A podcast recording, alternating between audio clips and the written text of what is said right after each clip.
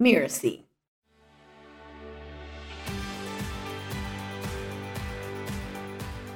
I'm Sharon Richmond. Welcome to To Lead is Human.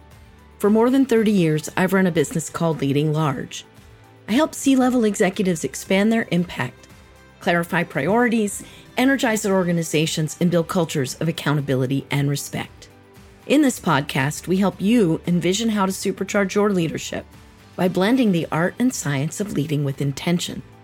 I talk with top business leaders who exemplify the principles of leading large. They know that as leaders, the influence they have comes with an equal measure of responsibility. These leaders not only deliver stellar value to their customers, clients, and stakeholders, they prioritize building organizations that provide purpose, meaning, and a healthy work environment for their employees. We learn from the challenges and successes they've experienced on their human journey. Today, I have the honor of welcoming two leaders to the show. Danny Iny and Bhoomi Pathak are the owners and leaders of Mirasee, a company that helps coaches, consultants, and other experts who want to share their gifts and talents with a greater audience. And as a married couple who works together full time, they've not only grown individually, but have also grown in how they co lead the organization.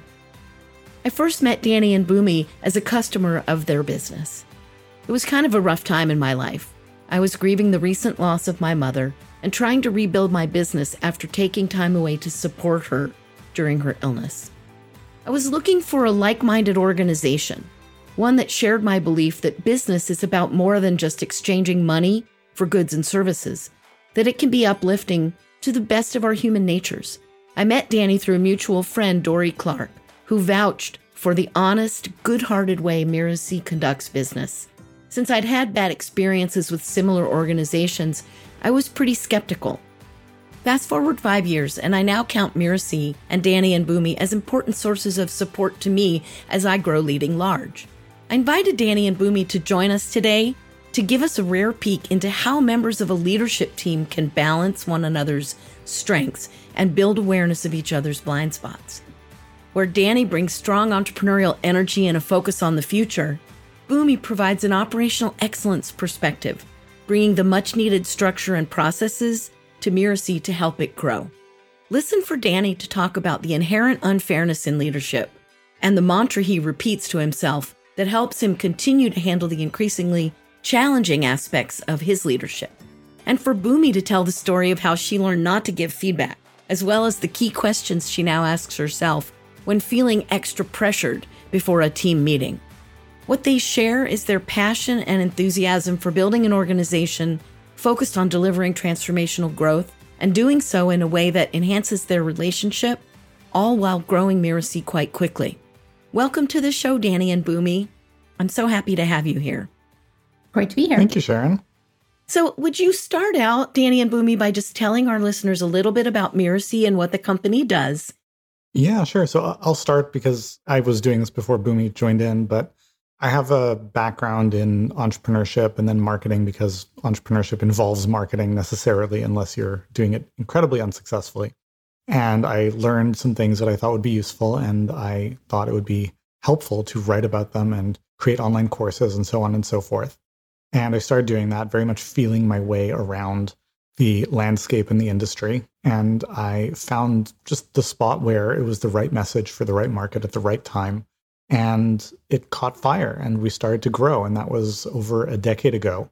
And we went from just me um, with uh, with a part-time assistant to i mean now across our portfolio of businesses we're over 120 people and continuing to grow very quickly. And so what started as a blog with a little bit of consulting and coaching has narrowed and then broadened in scope right? Focusing in on online courses and then broadening to everything that coaches and consultants and expertise based entrepreneurs need on their journey around that online course and everything that comes with it. And particularly over the last bunch of years, we've also grown uh, quite a bit by acquisition. So bringing other other businesses inside of our industry into the portfolio of of what we do. And so there have been a lot of changes and multiple learning curves to grapple along the way. Yeah, it's been quite a journey. And when I joined in 2013, my background is in finance, from way back then. And then I was in consulting for a while. And so coming in with finance, project management background into a an entrepreneurial company was a really interesting experience. Up to that point, all my experience had been in Fortune 500 companies. And then joining a small entrepreneurial company with like four employees at the time.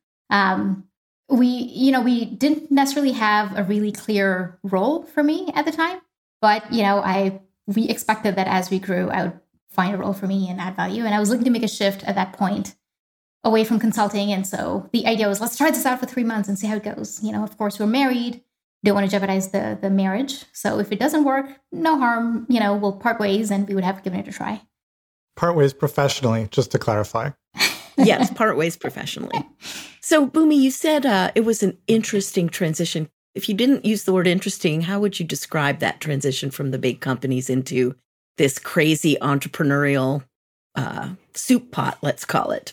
When I joined the Firepole Marketing at the time, it was a bunch of very junior people with not a lot of processes, flying by the seats of our pants, and lots to figure out. Um, and you know, the biggest shift for me was probably like, you know, as a manager in a consulting firm, I was like, oh, well, we have, you know, deals coming in. You know, the pipeline is a little, I don't know, slow right now, but whatever. I'm not worried about my paycheck, right? But when you're a business owner, eh, you know, it's like uh, sales are looking a little weak. We better figure something out. We don't really have a lot of options. So that was probably the biggest, you know, realization that there's no sort of like tree of money or anything like that. We have to create our own tree of money. so classic entrepreneurial experience in the very early stages. And that's yeah. the time of usually most chaos in a business and least structure. So, do you think there's anything in particular that's contributed to the company being able to keep that pace of growth? We have very much a culture of comfort with discomfort. Um, there's a concept from the world of education called the zone of proximal development. It comes from the work of Lev Vygotsky, who was a child psychologist like 100 years ago. And the basic idea, I'm oversimplifying, of course, but the basic idea is that you can plot any any activity, any pursuit, anything you try to do on a spectrum from easy to hard. And somewhere on that spectrum is the limit of your ability. And if you're a beginner, it'll be early to one side. And if you're very skilled, it'll be further to the other side. But somewhere there's the limit of your ability.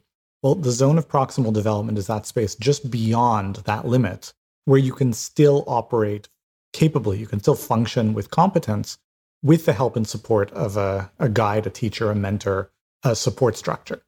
And so we spend a lot of our time in the zone of proximal development. And it requires a different perspective on challenge and stability. So a lot of people conceptualize a journey as being a lot like um, like taking a train. So maybe you've got to hustle to be able to afford the ticket. Maybe you've got to run to get onto it on time. But once you're on it, you're like, okay, I'm on the train, I'm on the track. I can just sit down, relax, keep an eye on what I'm seeing out the window for my stop, and like, I'm good right? And we aspire in our growth trajectories to get to the place where it's like, now I'm sitting on the train, I can relax, it's going to be easy now.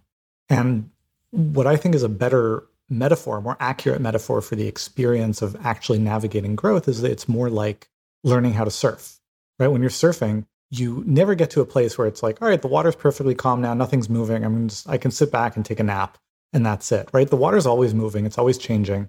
And what gives you confidence is your competence in being able to handle how the water might move and change and and flow in different ways. So it's not about I want to get to a point where okay, now finally it's easy. It's about I want to keep getting better so that I can keep handling more and more challenging things. I think it's from Jim Rohn the line, you know, don't wish it was easier, wish you were better. So I try to keep that in mind a lot. I think a lot of entrepreneurs try to share that mindset with you, and it does seem healthier. So I'm going to ask you for a moment to do something a little strange. I'd like you, Bhoomi, to tell me what is Danny's leadership style? Yeah, I think when you when I first started out, and you know, we were a smaller team, Danny, you were intimately involved in all the facets of the work. And I remember used to get very frustrated with things that got missed. And, and you know, you're blessed and cursed, I suppose, with the ability to really notice when something's out of place. And that would drive you nuts.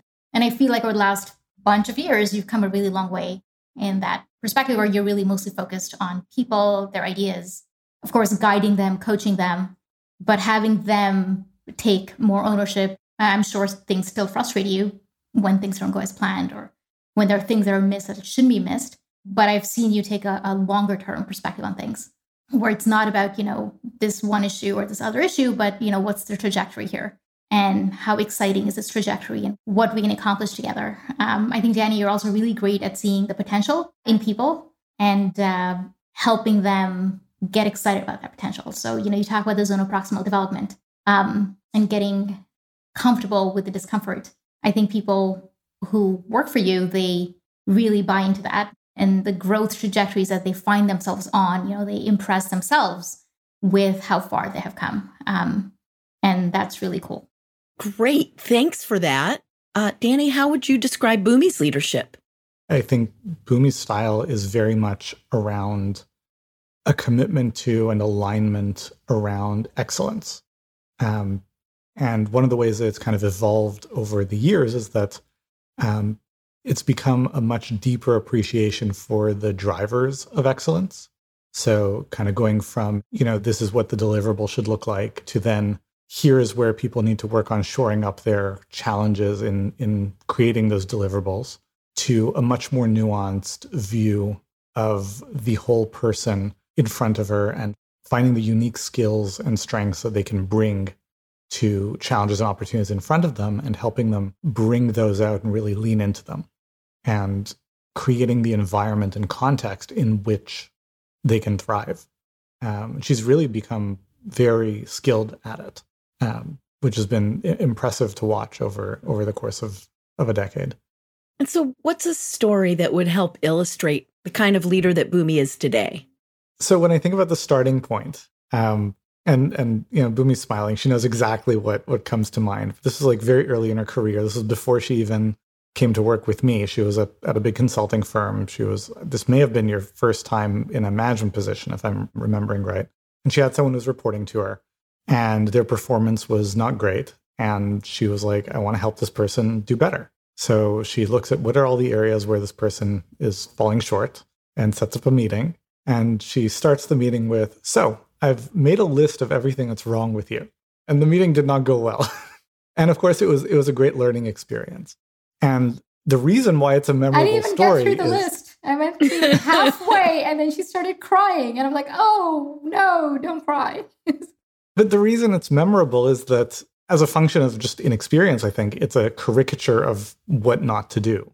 Whereas the way in which she is a wonderful leader today doesn't lend itself well to stories because it's about a lot of very small moments and very small interactions constantly helping people feel comfortable and safe in their work and helping them look to a slightly higher than before bar for excellence and becoming a little more aware of their strengths and skills that they can bring to bear. Good leadership i mean you, you can have good leadership in the you know steve jobs getting on the stage kind of way and there is a place for that but I, I think good operational leadership is really much more a function of you know, let me let me pull up a chair and sit down next to you and guide you and give you some direction. And it's incredibly undramatic, but it's also incredibly powerful. I want to ask you now to describe your own leadership. How how would you describe yourself, Danny, as a leader? I've been aware for quite a while that there are um, not a ton of things that I'm amazing at, but there's a very small number of things, and I've learned to apply it in a lot of ways. Um, I am an excellent teacher, and most of what I do well I do it well because I do it like a teacher, right? I parent like a teacher. I manage like a teacher. I lead like a teacher. I market like a teacher. And a teacher's job is to see what someone is capable of, even and especially if they don't see it yet themselves, and then inspire them to direct their attention in the most fruitful way with all the freedom in the world to experiment and the guardrails to make sure they don't go too far. I, I lead well because I lead like a teacher. And so, behaviorally, what are a couple of those things?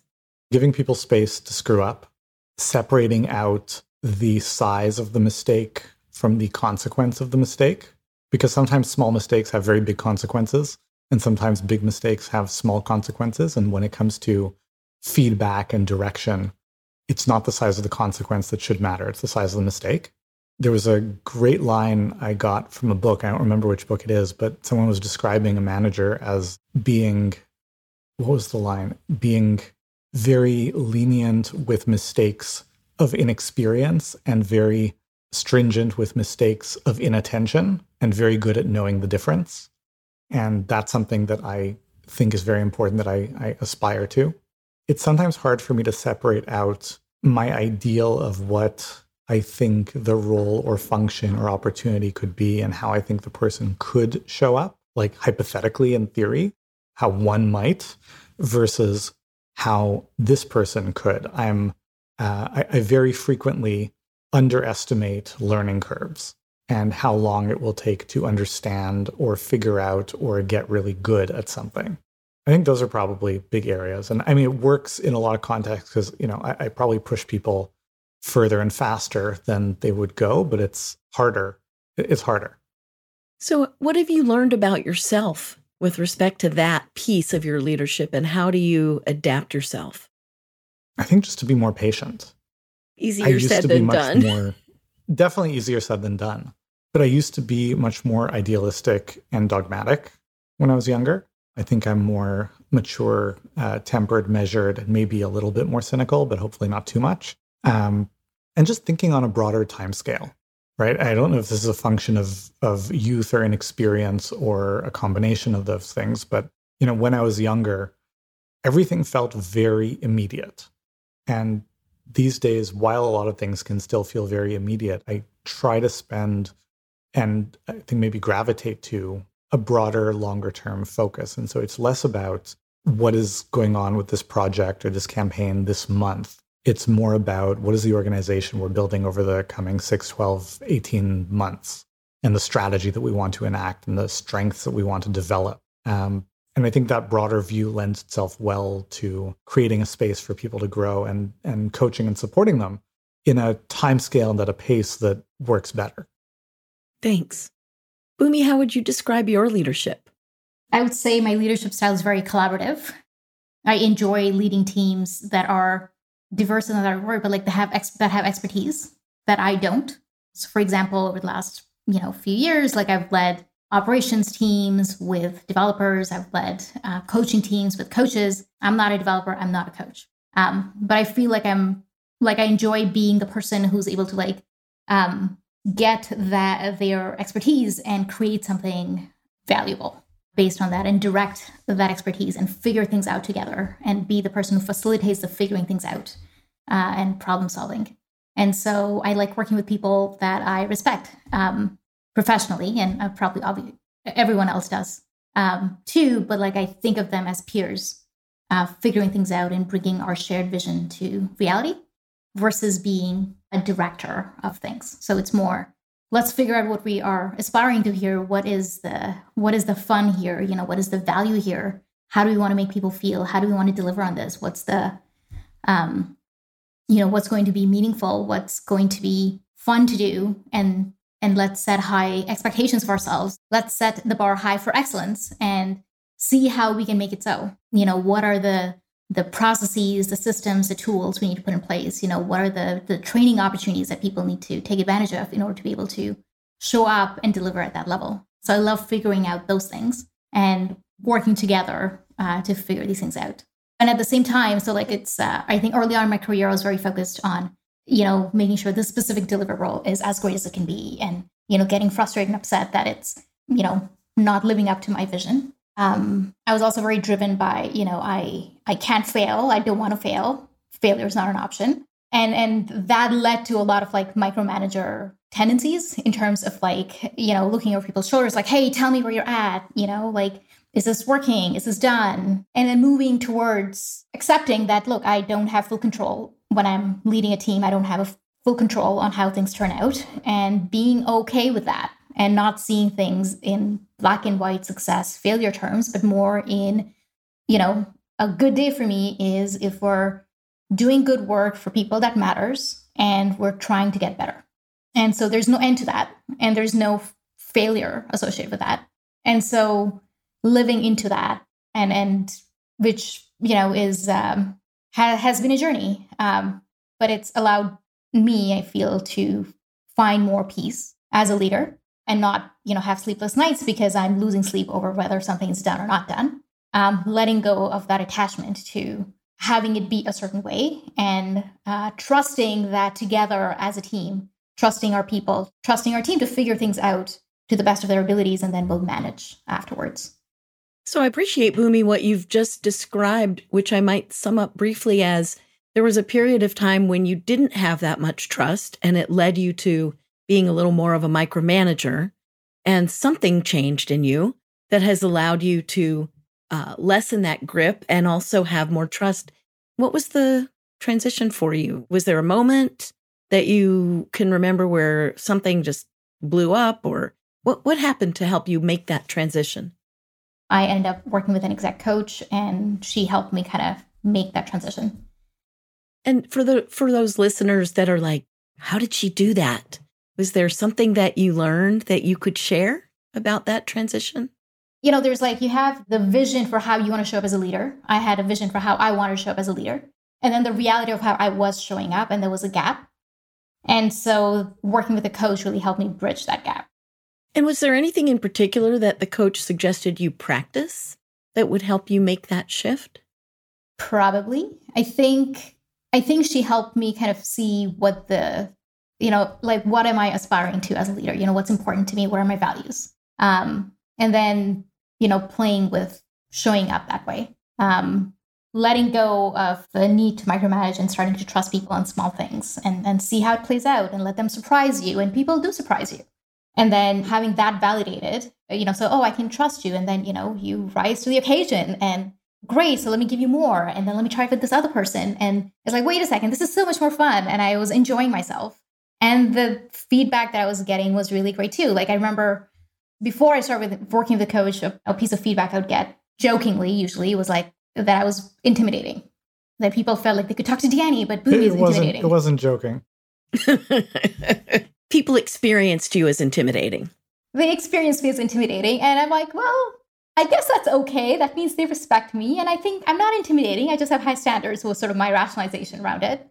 But I think, you know, ultimately you want trust and you want people to be not afraid of you and you express things and, and take chances because that's what's needed, right? So um, I didn't want people to be intimidated by me. I wanted them to be able to confide in me.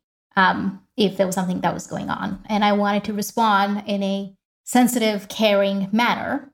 Um, I am a caring person. I really cared about the team and the people I worked with. And it didn't, but it sometimes got pushed aside with the urgency of the task or the issue of the moment. I was not very skilled at having the conversations that Danny so effortlessly seems to have around like when things are not going well. It's like, well, how do you have sensitive conversations? How do you show up as a coach? How do you create the trust or the environment of trust where people are able to talk through things and stuff. So I felt like I didn't have the skills. I didn't have an option but to feel but to be controlling. But once I developed the skills, then I could let go without worrying that things are just going to break and fall um, through the cracks and stuff. Thanks for sharing the stories. So, Danny, it sounds like Bhoomi sees you as having a pretty easy time having these more direct or more developmental conversations. Where do you think that came from? Where did you learn that? So, in what feels like a previous life, I used to do martial arts. And something that you learn early on when you're doing any kind of fighting art is that if you're going to get hit, it's better to lean into it, right? Because let's say you're going to get kicked in the in the thigh, right? If you're leaning in, your weight's on the thigh, the muscle is tense, it's strong, it'll absorb it. Whereas if you're leaning back, it's weak, it's going to hurt a lot more. And so in that same vein, anything any any hard conversation the more you put it off, the worse it's going to be. Is is what I've learned repeatedly from experience. And so, you know, it also helps that I'm kind of mildly obsessive compulsive, like not enough to be diagnosed, but enough that, you know, all the papers on my desk are at right angles kind of thing. And I don't deal well with pending to dos. So if something needs to be done, it's like, no, I've got to get it done. I'm, I'm, I'm a little obsessive compulsive about that. I'm hearing impatience um, again. Well, yeah, it's very related. Definitely, there's a personality profile emerging here, but you want to lean in. And so, if you've got to bring it up, you can't just let things go. Then, well, how can I, how can I explore this in a collaborative way? How can I share my concerns and what I'm looking to solve in a way that's not pointed or accusatory, right? How can I make it so that it's both of us against the problem rather than me against you? And that's what I think about when I'm like, okay, I need to figure this out so that I can then bring this to a conversation. It's a really effective strategy. That principle of let me sit next to you and we'll tackle the problem together.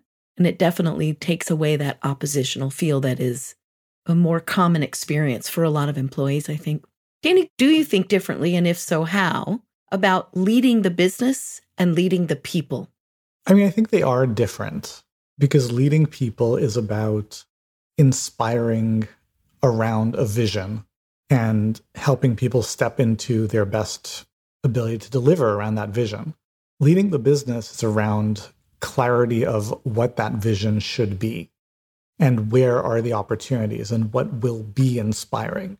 And I think those are very related things, but they're also different. So, how do you strike the balance between those two, especially as the company has grown so rapidly? I don't know. I mean, I think they're I think they're related and I think they feed off of each other. Right? When I think about strategy and direction and vision, you know, part of what you're looking for is what will be inspiring to people. In which way will this be inspiring to people? In which way is this exciting? And then you translate it down and disseminate it wildly and repeat it a lot more often than you think you should have to repeat it. That sounds like a good story. It's true, I think that people do need to hear things more often than we think, and we have to continue to emphasize and support people discovering that direction. Go ahead. Well, the articulation of a strategy, idea, vision, whatever it is, it sits in a very different place for you than it does for them. Right? The articulation of a strategy or a vision or direction or idea for you, for the leader, that's the capstone to what has maybe been months of thinking and planning and evaluating and looking at the nuances and all that. And so when you finish that articulation, you're like, I am so done. It's like, this is my masterpiece. We are good. but for everyone else, it's the first they've heard of it, right? They don't have that deep insight into what you're articulating that you've had in order to get to the place of being able to articulate it. For them, it's brand new. They're trying it on for the first for the first time. They need to be able to remember it, understand it. There are probably, you know, a bunch of interlocking ideas. Well, they need to understand all of them and then how they connect. And they need to get it not just in their head, but in their heart and in their gut. And so it's in a very different place in the in the life cycle, right? It's the end point for you and it's the beginning point for them, which is why it can't be the end point for you. It has to continue to happen because that's what they need. I think you're touching on a core issue for entrepreneurial leaders, which is I'm guiding a business, I'm building an organization, I've got a plan for our future. And then I've got this collection of people here. And somehow I have to figure out how to offer them direction, inspire them, and engage them to want to go to that place and figure out what do they need in order to be successful seems like it uses very different parts of your personality and your brain, and certainly very different behaviors.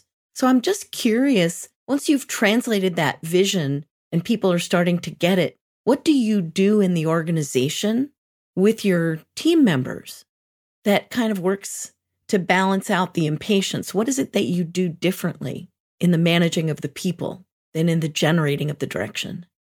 Well, the direction is big, the direction is overarching in managing and working with the people, what you're focusing on is the components, the pieces, the building blocks. And to your point, they can be different parts of a personality. I feel like I can kind of wear both hats, but there is a reason why a lot of the people who start businesses are not the people to then grow them. There's a reason why the coming up with the vision and then the execution of that vision are different. There's uh, Gino Wickman has his idea of the the you know pairing of a uh, visionary and an integrator right? Because not everyone can do both of those things or can do them well or wants to do both of them. They are separate, but I don't know what to say beyond that acknowledgement. Well, I mean, I think you are you are the face of the business and you make big promises to clients and customers which you guarantee and fulfill as an organization. That requires all these 120 plus people to have some sort of a perspective and some sort of a belief in the organization. And I'm just wondering if you have any insights as to how you, as this classic entrepreneur, have also been able to build up this team. I think it's just a matter of, you know, that to the point of repetition, right? That inspiring vision is not something that you do once. It's something you do always and everywhere. If it's part of hiring, then you're going to hire people who are excited about the vision. If it's part of training, then people are going to develop and integrate the skills that are aligned with that vision and, and that are developed in context of understanding how they fit into the vision. If it's present when you lead fulfillment teams and they understand how the deliverable they're working on is related to the bigger picture of what we're promising and trying to accomplish. Thanks. So, as you know, the, the name of this podcast is To Lead is Human. And I like to ask every guest, what does that phrase mean to you? So I'd love for you to each take a minute and say, what do you think that means to lead as human? Sure, I can jump in. Go. Just that leading is, you know, leading, I think I mentioned this earlier, leading is about guiding people as to where they should direct their attention. And it's something that we do all the time with everyone around us. And so we don't really have a choice about will I lead or not. We just have a choice of will I do it well or poorly. I think that's fair. Bhoomi? Well, for me to lead as human is it's a different perspective. It's more about the way you show up whenever you're trying to make something happen. So from planning a Halloween party and uh, hosting a Halloween party to, I don't know, leading a team in, in an organization. So you're leading anyway all the time, whether you call it leading or not. And, and maybe some people have uh, baggage around the word leading, but you know, anytime you're working with a group of people or in a context to make something happen, then you're leading. What's an example of a part of your own humanity that you've had to embrace to be a fully aware leader? I think as emotions, fully aware as you are. You Go know, ahead. accepting the emotions that come up, right? Like when we come to workplace, oftentimes there's this expectation that we're bringing our head into the office, but we're leaving our heart out, and emotions and expression of emotion is not appreciated. Um, and that leads to like not you're not working with your full strength. You're kind of being pulled back. So I think that's one of the things that has been really important for me is that, you know, recognizing my own emotions, listening to them, being clear about what I'm feeling in my body and why I'm feeling it, and then channeling them to empathize with people, to understand where they might be coming from, recognizing and speaking to the emotions that they might be feeling versus just speaking to their head, right? So um, people might be saying they're okay, but if they're not smiling and if you see that there's something clearly bothering them, then reassuring them and responding to each other's emotions, I think, is really helpful in these contexts. And what kind of results do you see, Bhoomi, from that approach to leadership, let's say, as opposed to maybe a, an earlier iteration of your leadership? Well, I think we have a lot more honest conversations. We um, come up with good solutions, solving real problems, and we take the whole person into account and the impact on the whole person into account versus just coming up with a theoretical solution that is not going to be effective. It's just way more effective. Danny, what's been the hardest thing for you to come to terms with in your own leadership? It took me a long time to accept that the way you show up in any interaction has dramatic ripples on the people around you and who are working for you. And there's something about that that feels very unfair, right? Because, you know, you're human too. You're going to have bad days too like why don't i get to have a bad day? But the reality is and you know this is not a value judgment it's just the reality. Like if i show up on a meeting or on an interaction in a bad mood everyone who is involved their productivity will suffer substantially for the next 48 hours. Totally unfair and yet that's the reality. And so learning to not hide parts of yourself and bring your full self to work but also being measured about um, I guess having the maturity to know what to work out where and which parts of yourself to bring to an interaction because because people are counting on you in terms of what's going to be coming out of that interaction. So you said it took you a long time to accept this. What was a moment when you you just couldn't avoid it anymore? You just had to accept it. Well, I think I, no specific moment comes to mind, but at some point you get to this inflection point where you're in a moment where the stakes are high and you're challenged and frustrated and upset. And that is what you feel inclined to bring to the fore. But you've also been down this road enough times to have the wherewithal to understand that if you do that, it will not end well for you. And so you've got to kind of like, yeah, I guess it's a moment of like, okay, look, you're a grown up. What do you want to do here? Do you want to do what you feel like in the moment, but will regret later? Or do you want to suck it up and be a grown up and handle this in the way that it should be handled and that will actually lead to what you want? Again, I think every listener can relate to what you're saying. And I wonder whether you have a tip or a trick to offer folks about how to do that. How have you learned to do that? I think it helps a lot to take a moment before any interaction. We tend to always be in a state of rush. There's so much to do. I'm going to do one more email, I'm going to review one more message, then you hop on to the next thing and you know, your head is not completely there. Taking a moment, 30 seconds, 60 seconds, not more than that, to close everything, take like 3 deep breaths and just think, okay, what is this next meeting, this next experience, interaction that I'm going into? Who is it with? What do they need from me? What can I bring to this meeting to help it be the best that it can be? And then hopping on. Like those 30 to 60 seconds will go a very, very long way. And for those who don't know, that's about twice as much time as it takes for the brain to process all those emotional chemicals that flood us. So I understand what you're saying, and I hope that every listener maybe can make a note of that for themselves. I have another uh, tip that I'd like to share. So please, when I'm in that you know moment of wanting to figure something out and you know make sure that I'm showing up productively, I want I ask myself, am I making this better? Am I making this worse? And there's always a possibility, no matter how bad the situation is, that you can make it worse. so, you know, let's make sure that we're not making it worse before we get into the problem solving mode. And, and, when I ask myself that question, my brain switches to more solution oriented stuff, more productive things. That is great. Well, I just want to thank you both so much for coming onto the show today and having these conversations, sharing your inner selves with us. Can you tell our listeners, Danny and Bhoomi, where can they find out more about you and your your leadership and your organization and well, the company is called Mirasee and go to M-I-R-A-S-E-E dot com. And we have a network of great podcasts. So if you search for Mirasee FM, you will find a number of great shows that we publish.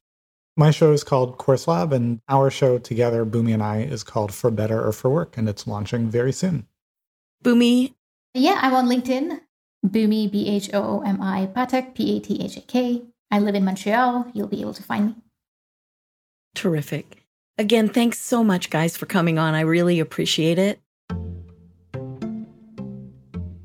Please keep listening as I share some next steps you might take in your own leadership journey. Hi, this is Sharon. I'm popping in just before the takeaways to remind you that as an executive coach, I'm always looking to support new clients. If you or someone you know might be looking for an executive coach, head over to my website, leadinglarge.com, and you could book a complimentary appointment with me. In the first 25 minutes, we'll be able to identify a challenge you're facing and talk about whether I'm the right fit to work with you. I look forward to hearing from you.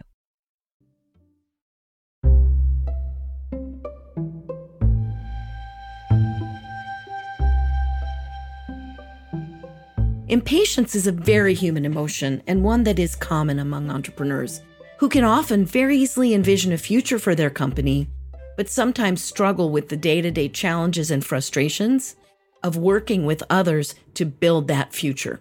I'm grateful Danny and Bhoomi were willing to talk about this and to share their strategies for managing their own emotions.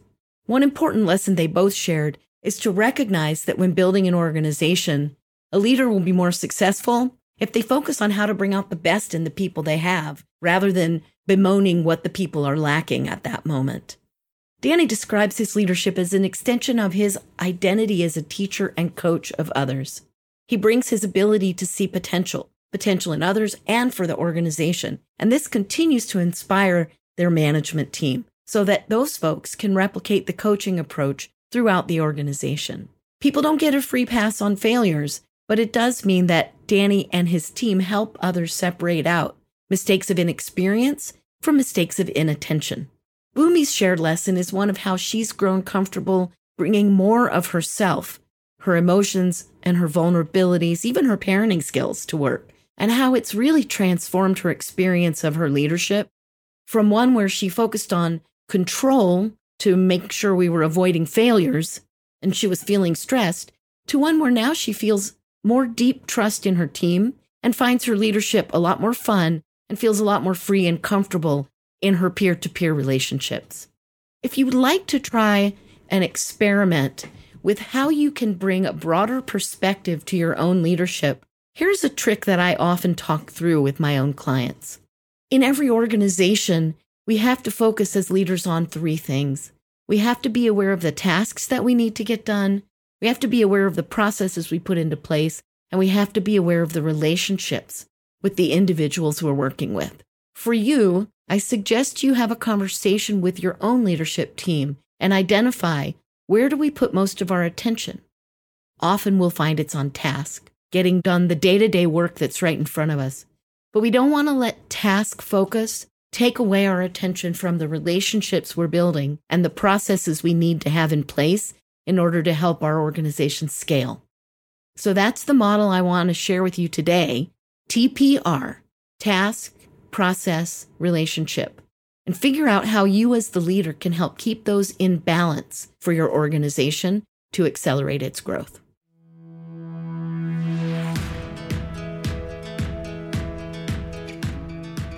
I'm Sharon Richmond, and this has been To Lead is Human. You can find out more about me at leadinglarge.com. That's L E A D I N G, large.com. To Lead is Human is part of the Mirasee FM podcast network, which also includes shows such as Soul Savvy Business and For Better or For Work, Danny and Bhoomi's new podcast, which launches on Valentine's Day. This episode was produced by Cynthia Lamb. Jeff Govertson assembled the episode. Danny Iny is our executive producer, and post production was provided by Post Office Sound. Make sure you don't miss any upcoming episodes you can follow us on Apple Podcasts, Spotify, or wherever you're listening right now. And if you like the show, please leave us a starred review and tell your colleagues about the podcast. It really does help us spread the word. Thanks so much for listening, and we'll see you next time on To Lead is Human.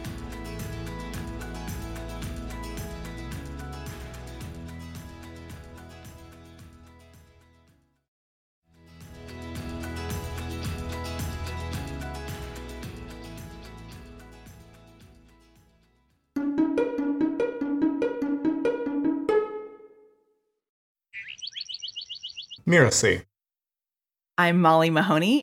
I'm Danny Iny. I'm Virginia Muskies. I'm Melinda Cohen. I'm Dave Lacani. I'm Michael Port, and you're listening to Making, Making it. it. You would think that when you hit the New York Times list or the Wall Street Journal bestseller list, you would feel like you made it. For me, it never has. I think making it can mean whatever you want it to mean for you. Making it is about having time to spend as I want to spend it. Making it really is about being free to live according to your own genuine values and priorities. It's about acceptance. Not only like making money, but make a difference, make a contribution. contribution. Like feeling like I'm making a difference to someone. And I don't think making it is a one and done. I think it's an ebb and flow spiral type of pattern. Making it to me really means being able to bring your whole self to the table. Is really a choice that you make every day. Because the truth is that you do not really know what you're doing until you get started doing it. I'd say that the first seven, maybe eight years was like pushing a boulder up the hill.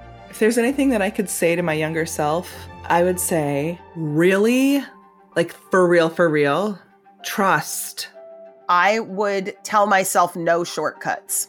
No shortcuts. The path is always in front of you, even if it's not clear.